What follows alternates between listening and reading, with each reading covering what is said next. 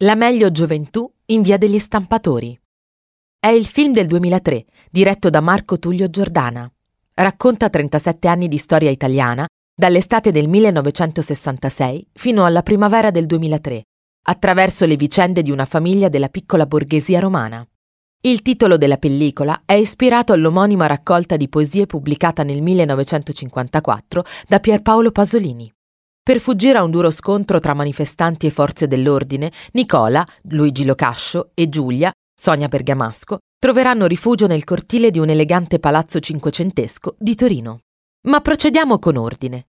Dapprima vediamo i due percorrere via Giuseppe Barbarù, poi deviare verso via degli stampatori per chiedere disperatamente aiuto al citofono e una volta dentro trovare la pace.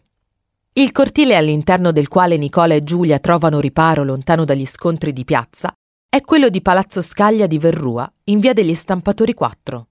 L'aspetto attuale del palazzo si deve a Giacomo Solaro, che tra il 1590 e il 1600 acquistò e unì diverse porzioni di edificio appartenenti ad altri proprietari.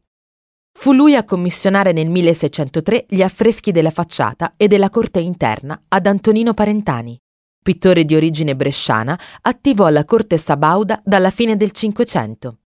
L'episodio filmico è ambientato nella primavera del 1974, quando la lotta fra forze di polizia e manifestanti continua ad impazzare come una scia senza fine, dopo la cortina di fumo del 68.